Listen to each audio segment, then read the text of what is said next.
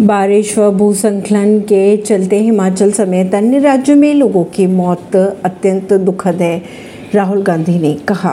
कांग्रेस सांसद राहुल गांधी ने ट्वीट कर कहा, भीषण बारिश और भूस्खलन के कारण हिमाचल प्रदेश, उत्तराखंड और अन्य भारतीय राज्यों में लोगों की मृत्यु के समाचार बहुत ही दुखद है। उन्होंने ये भी लिखा कि कांग्रेस कार्यकर्ताओं से निवेदन है कि राहत कार्य में वे प्रशासन की मदद करें। इस प्राकृतिक आपदा की कठिन चुनौतियों को सबको मिलकर सामना करना होगा। बात करें अगर मणिपुर हिंसा की तो मणिपुर हिंसा पर राज्य सरकार ने एससी में दाखिल की स्टेटस रिपोर्ट, कहा स्थिति सुधर रही है? मणिपुर में हुई हिंसा मामले में राज्य सरकार की ओर से सुप्रीम कोर्ट में स्टेटस रिपोर्ट। दाखिल करते हुए सॉलिसिटर जनरल ने कहा, प्रदेश में स्थिति सुधर रही है, लेकिन इस समय किसी भी अफवाह से बचने की बेहद ज़रूरत है। चीफ जस्टिस ने याचिकाकर्ता से कहा कि रिपोर्ट देखकर सुझाव दे। हम इस पर मंगलवार को सुनवाई करेंगे। देश में कई जगह अत्यधिक बारिश के बीच पीएम मोदी ने मंत्रियों से ली